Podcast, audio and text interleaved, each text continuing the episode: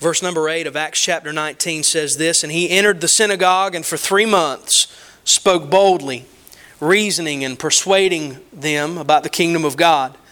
But when some became stubborn and continued in unbelief, speaking evil of the way, before the congregation he withdrew from them and took the disciples with him, reasoning daily in the hall of Tyrannus. This continued for two years, so that all the residents of Asia heard the word of the Lord, both Jews and Greeks. And now, verse 11 And God was doing extraordinary miracles by the hands of Paul so that even handkerchiefs or aprons that had touched his skin were carried away to the sick, and their diseases left them, and the evil spirits came out of them. Then some of the itinerant Jewish exorcists undertook to invoke the name of the Lord Jesus over those who had evil spirits, saying, I adjure you by the Jesus whom Paul proclaims. Seven sons of a Jewish high priest named Sceva were doing this. But the evil spirit answered them, Jesus I know and Paul I recognize, but who are you? And the man in whom was the evil spirit leaped on them, mastered all of them, and overpowered them, so that they fled out of that house naked and wounded. And this became known to all the residents of Ephesus, both Jews and Greeks, and fear fell upon them all. And the name of the Lord Jesus was extolled. Verse 18 also, many of those who were now believers came confessing and divulging their practices, and a number of those who had practiced magic arts brought their books together and burned them in the sight of all. And they counted the value of them and found it came to 50,000 pieces of silver. And verse 20, and we'll close right here. So the word of the Lord continued to increase and prevail mightily. May God add a blessing to the reading of His Word. Attack is a 1956 American war film. I've always been a somewhat of a, a, a war film buff. I love the World War I and World War II movies and some of the more obscure ones that a lot of people haven't seen. And I've actually seen this particular one. But it was directed by Robert Aldrich and starred Jack Palance. A cynical and grim account of war film is set in the latter stages of World War II and tells of a frontline combat unit led by a cowardly captain clearly out of his depth and a tougher subordinate who threatens to do away with him. As the official trailer put it, not every gun is pointed at the enemy. As I said as I began, one of the recurring themes here in the book of Acts is that they have repeatedly been assaulted. As we've studied this account written by Dr. Luke, we've seen the church attacked from various forces, some from without, some from within, but they're constantly being assaulted and attacked. I believe that's still happening to churches today. It's still happening to, to God's people today. We are being attacked from various outside forces, sometimes from forces within, but, but we need to be vigilant. We need to be on the lookout for these attacks. But taking it a step further, if we're going to leave a mark as a church, if we're going to have an impact as a ministry, we have to have a game plan. And it has to be a coordinated effort among our people and among various ministries, an effort to attack the enemy, to attack back. Our guns have to be pointed in the same direction. But oftentimes we're too busy pointing them at each other every gun's not always pointed at the enemy. If we're going to win the battle, we have to come together and fight Him. Not fight each other, not fight other churches, not fight other ministries, but realize who our enemy is, who our adversary is that Scripture talks about, and coordinate an effort to beat him, to make a difference. In my reading this week, I came across one particular commentary that shared this story, and I wanted to share it with you this morning. It's called Assaulting the Dark Castle. During the Battle of Waterloo, England waited silently for news of the outcome. If Wellington could not defeat Napoleon, England had a frightening future. Finally, from the top of Winchester Cathedral, trained eyes read the semaphore signals Wellington defeated. Just then, fog set in, and no further transmission was possible. Wellington, defeated, was relayed throughout England. Despair reigned as people prepared for the worst. What would happen to their beloved land? But later the fog lifted and the full message was revealed. Wellington defeated the enemy. How different history would be without those two final words. And how different the church would be if through the haze of history all we could see were the words Paul defeated. But that is sometimes how the situation appeared until the smoke finally settled and the, res- and the message read Paul defeated the enemy. Here in this chapter 19 of the book of Acts, Paul is now in Ephesus. Ephesus was called by some the treasure house of Asia. It was a site of the temple of Artemis or the goddess Diana. It was a place of occult practices, occult worship, fertility worship, elaborate temples ordained in gold and rare gems, and a very large temple to speak of. Ephesus was a place of a lot of superstition, a lot of dark arts and magic.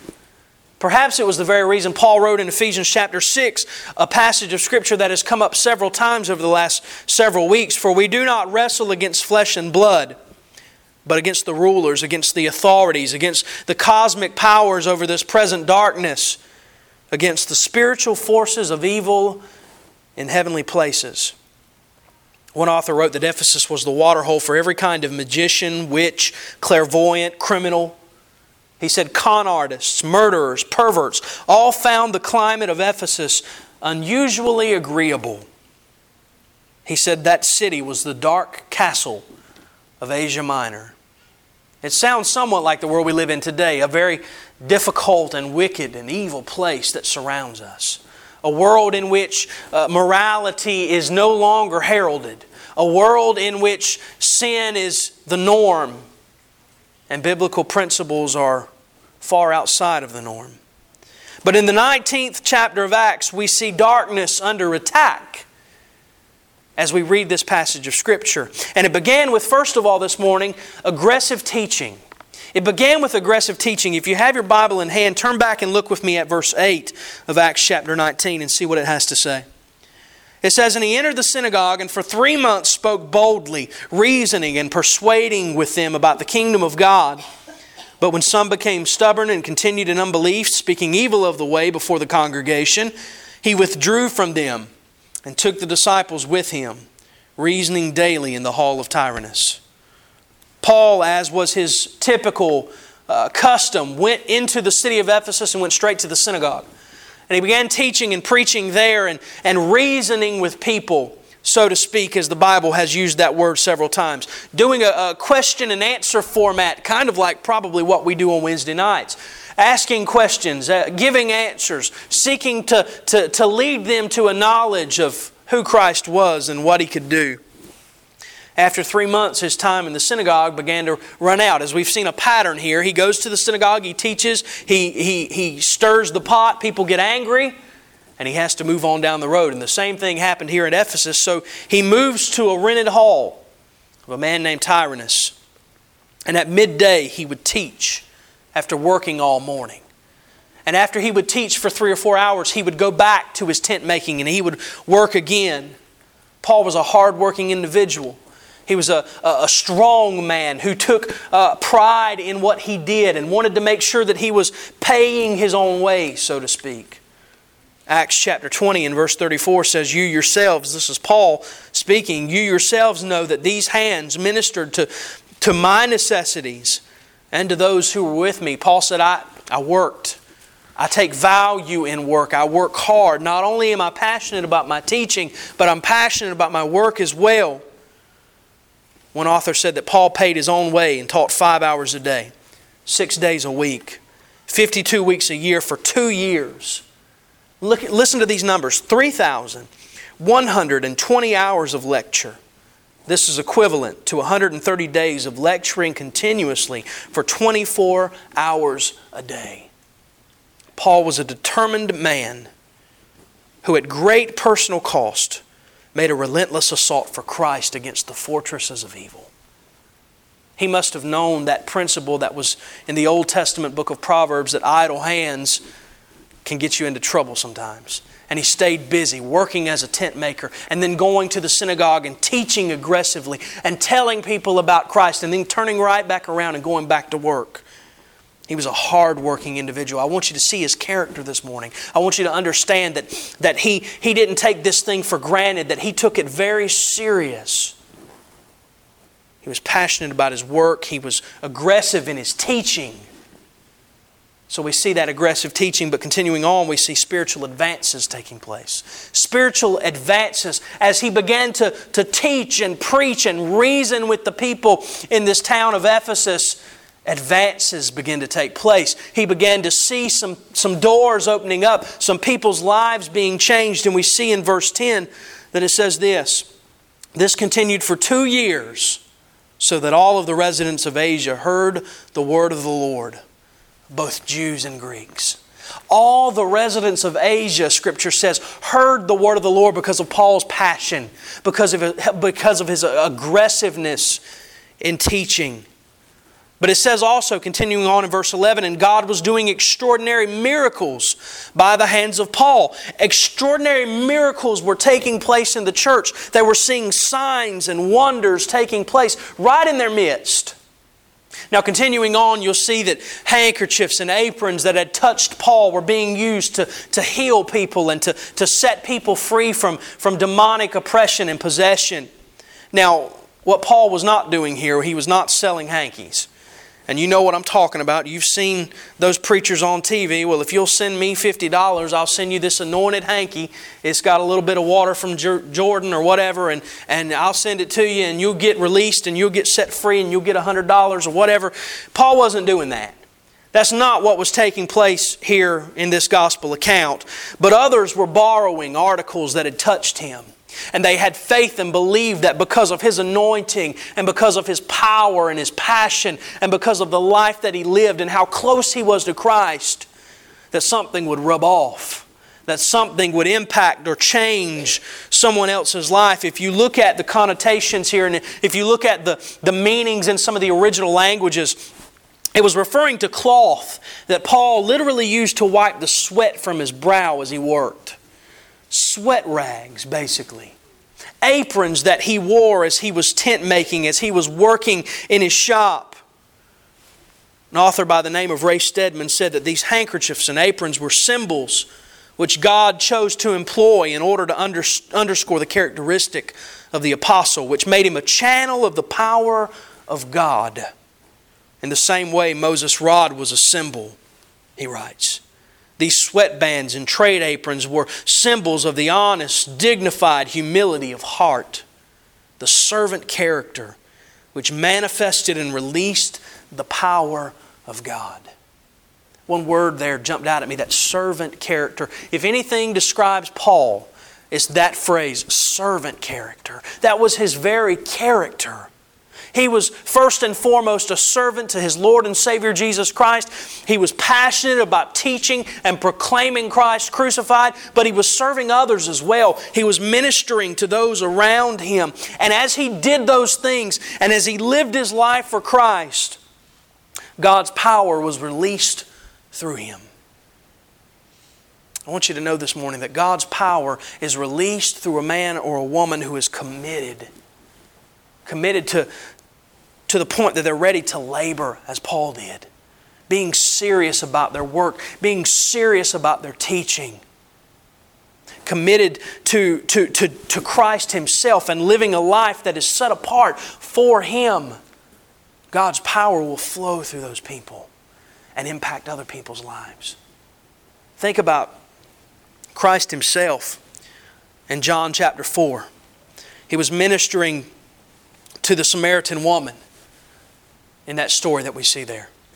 And Scripture tells us that Christ had sent His disciples into town to buy groceries, basically, because He wanted some time alone. He was tired. He was weary after traveling and ministering to others. He was, he was ready to just sit down and relax for a few minutes, to, to steal away some moments for himself, something that probably didn't happen very often for our Lord and Savior. And as he's sitting there at the well, he's interrupted by this Samaritan woman. And we know the story, we know the history between the Jews and the Samaritans. It would have been very easy for him to have completely written her off or cast her aside or said, Not today, maybe later. But even though he was tired, even though mentally he was exhausted, he was, he was weary in his body, the scriptures, basically, the words that's used there, the connotation is that he plopped down as a man would after a hard day of working. Even though he's tired, even though he's weary, he was so concerned about laboring, about ministering to others, that he shared with that woman life. And she came to know Christ as her Lord and Savior. Paul made tents. Paul pastored. Paul shepherded, Paul evangelized, Paul taught and reasoned in the synagogue, Paul planted churches, and much more. He was serious about his work. He was serious about attacking back the forces that were attacking him, the, the forces that wanted to stop this ministry and stop this work from going forward. He was serious about his work. He was assaulting the darkness. He wasn't taking it lying down, he was fighting back. The church needs more muscular Christians like Paul. People who will take this thing seriously, who will realize that we have to get to work for the kingdom of God, sharing the gospel, loving others in our community, taking it to where they are, assaulting back. We've allowed the darkness to creep into our territory for far too long. It's time we begin to, like Paul, take it back and work for our Lord and Savior. So we see, first of all, that the darkness was attacked by Paul, but secondly, darkness and confusion. Darkness and confusion. Look with me at the scriptures again. Others are beginning to try to get, on, get in on this act, so to speak. Verse 13 Then some of the itinerant Jewish exorcists undertook to invoke the name of the Lord over those who had evil spirits, saying, I adjure you by the Jesus whom Paul proclaims. Exorcism was readily practiced by the Jewish people, so why not add Jesus to the mix and see if that doesn't do them any good? But now we begin to see in Scripture that when they try this, the demon simply rolls his eyes at them and laughs at them. Look at verse 14. Seven sons of a Jewish high priest named Sceva were doing this, but the evil spirit answered them, Jesus I know and Paul I recognize, but who are you? He basically just laughs at them and scoffs at them and shoves them aside.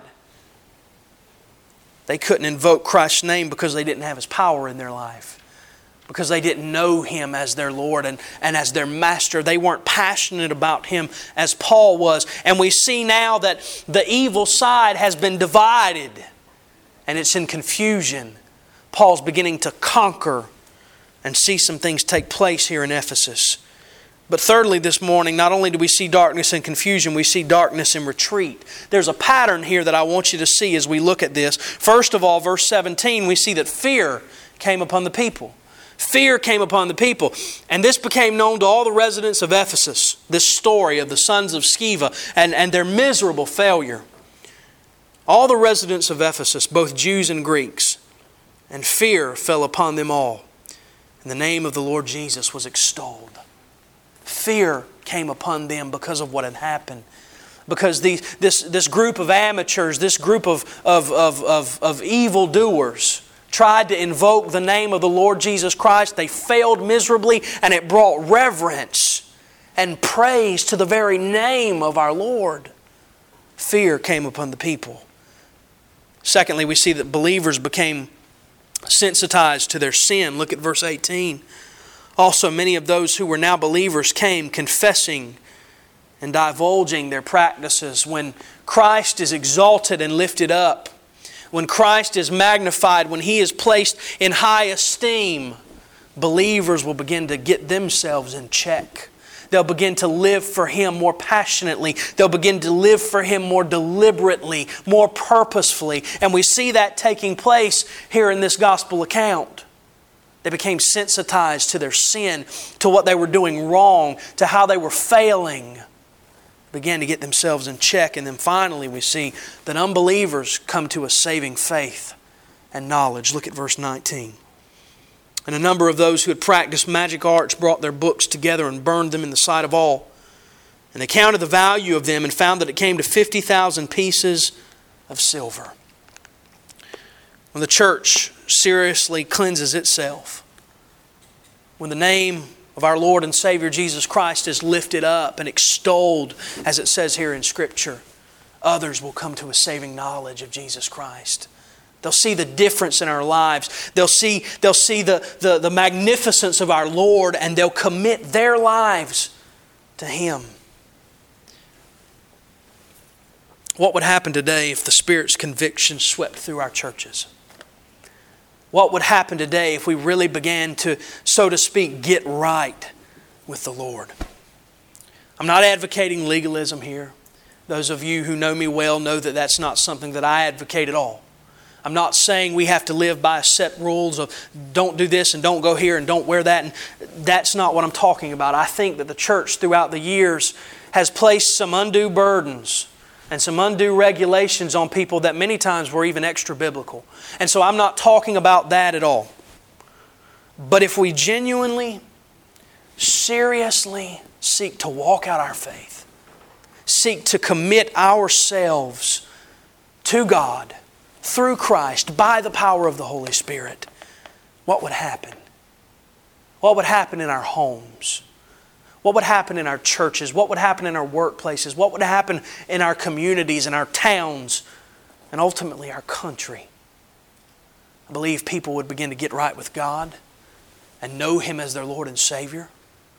I believe people would be set free from oppression people would be given forgiveness, lives would be changed, and the gospel would go forth. It says in verse 20 right here So the word of the Lord continued to increase and prevail mightily. Do we want to make a difference in the world that we live in? Do we want to make a difference in this community around us? Do we want to make a difference in our family, with our coworkers? lift his name up. First and foremost, recognize who he is, that he is worthy of praise, that he is high and lifted up. Become sensitized to sin, to your failures, to areas where you need to, you need to work harder. You need to commit yourself more to the Holy Spirit's leading and guiding. Because if we do that, Scripture says the word of the Lord will prevail mightily. As I close this morning, let me ask you is the Lord calling you to salvation? Is the Lord calling you to increased service to Him? When He calls, what should our response be? Yes, Lord. Your servant hears, your servant listens, your servant will follow. I encourage you today to listen to His voice while you can still hear it. Let's coordinate an effort Let's attack the darkness. Let's be serious about our work, our ministry, our teaching, because as we do that, we'll see advancement take place in our lives. Let's pray. Dear Lord, our Heavenly Father, we are thankful for the opportunity to come into your house today and to study your word.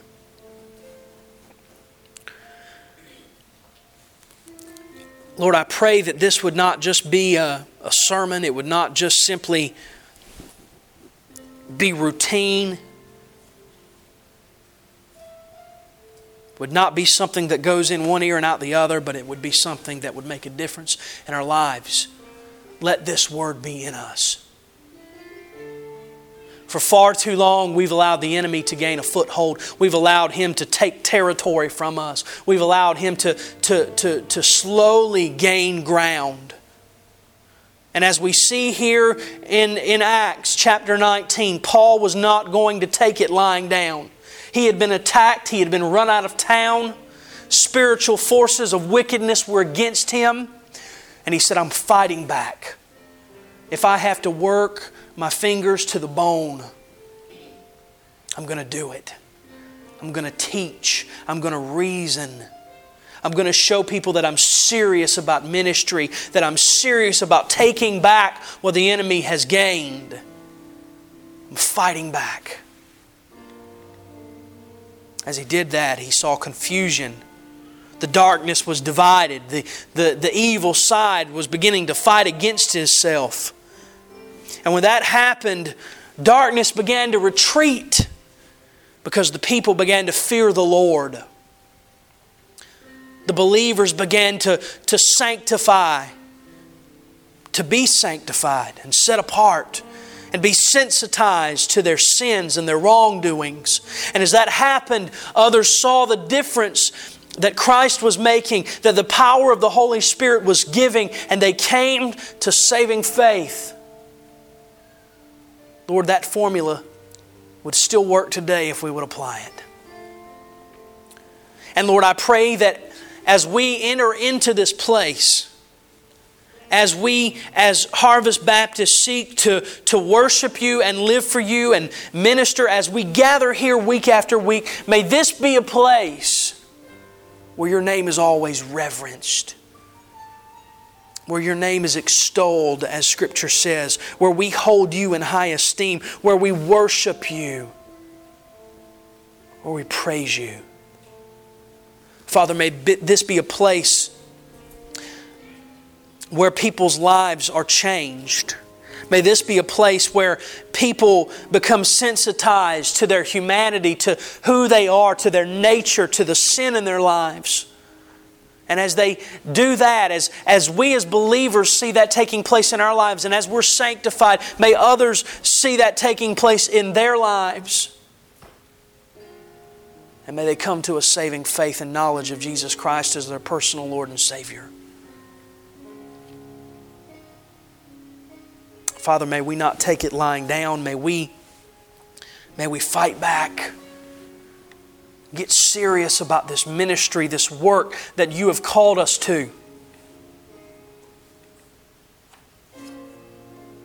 And just as Paul did, may we see doors open. May we be advancing further and further the work of the kingdom of God. As it said in verse 20, may the word of the Lord prevail mightily. We ask all of these things in the name of your Son and our Savior. It's in the precious name of Jesus we pray. Amen and amen.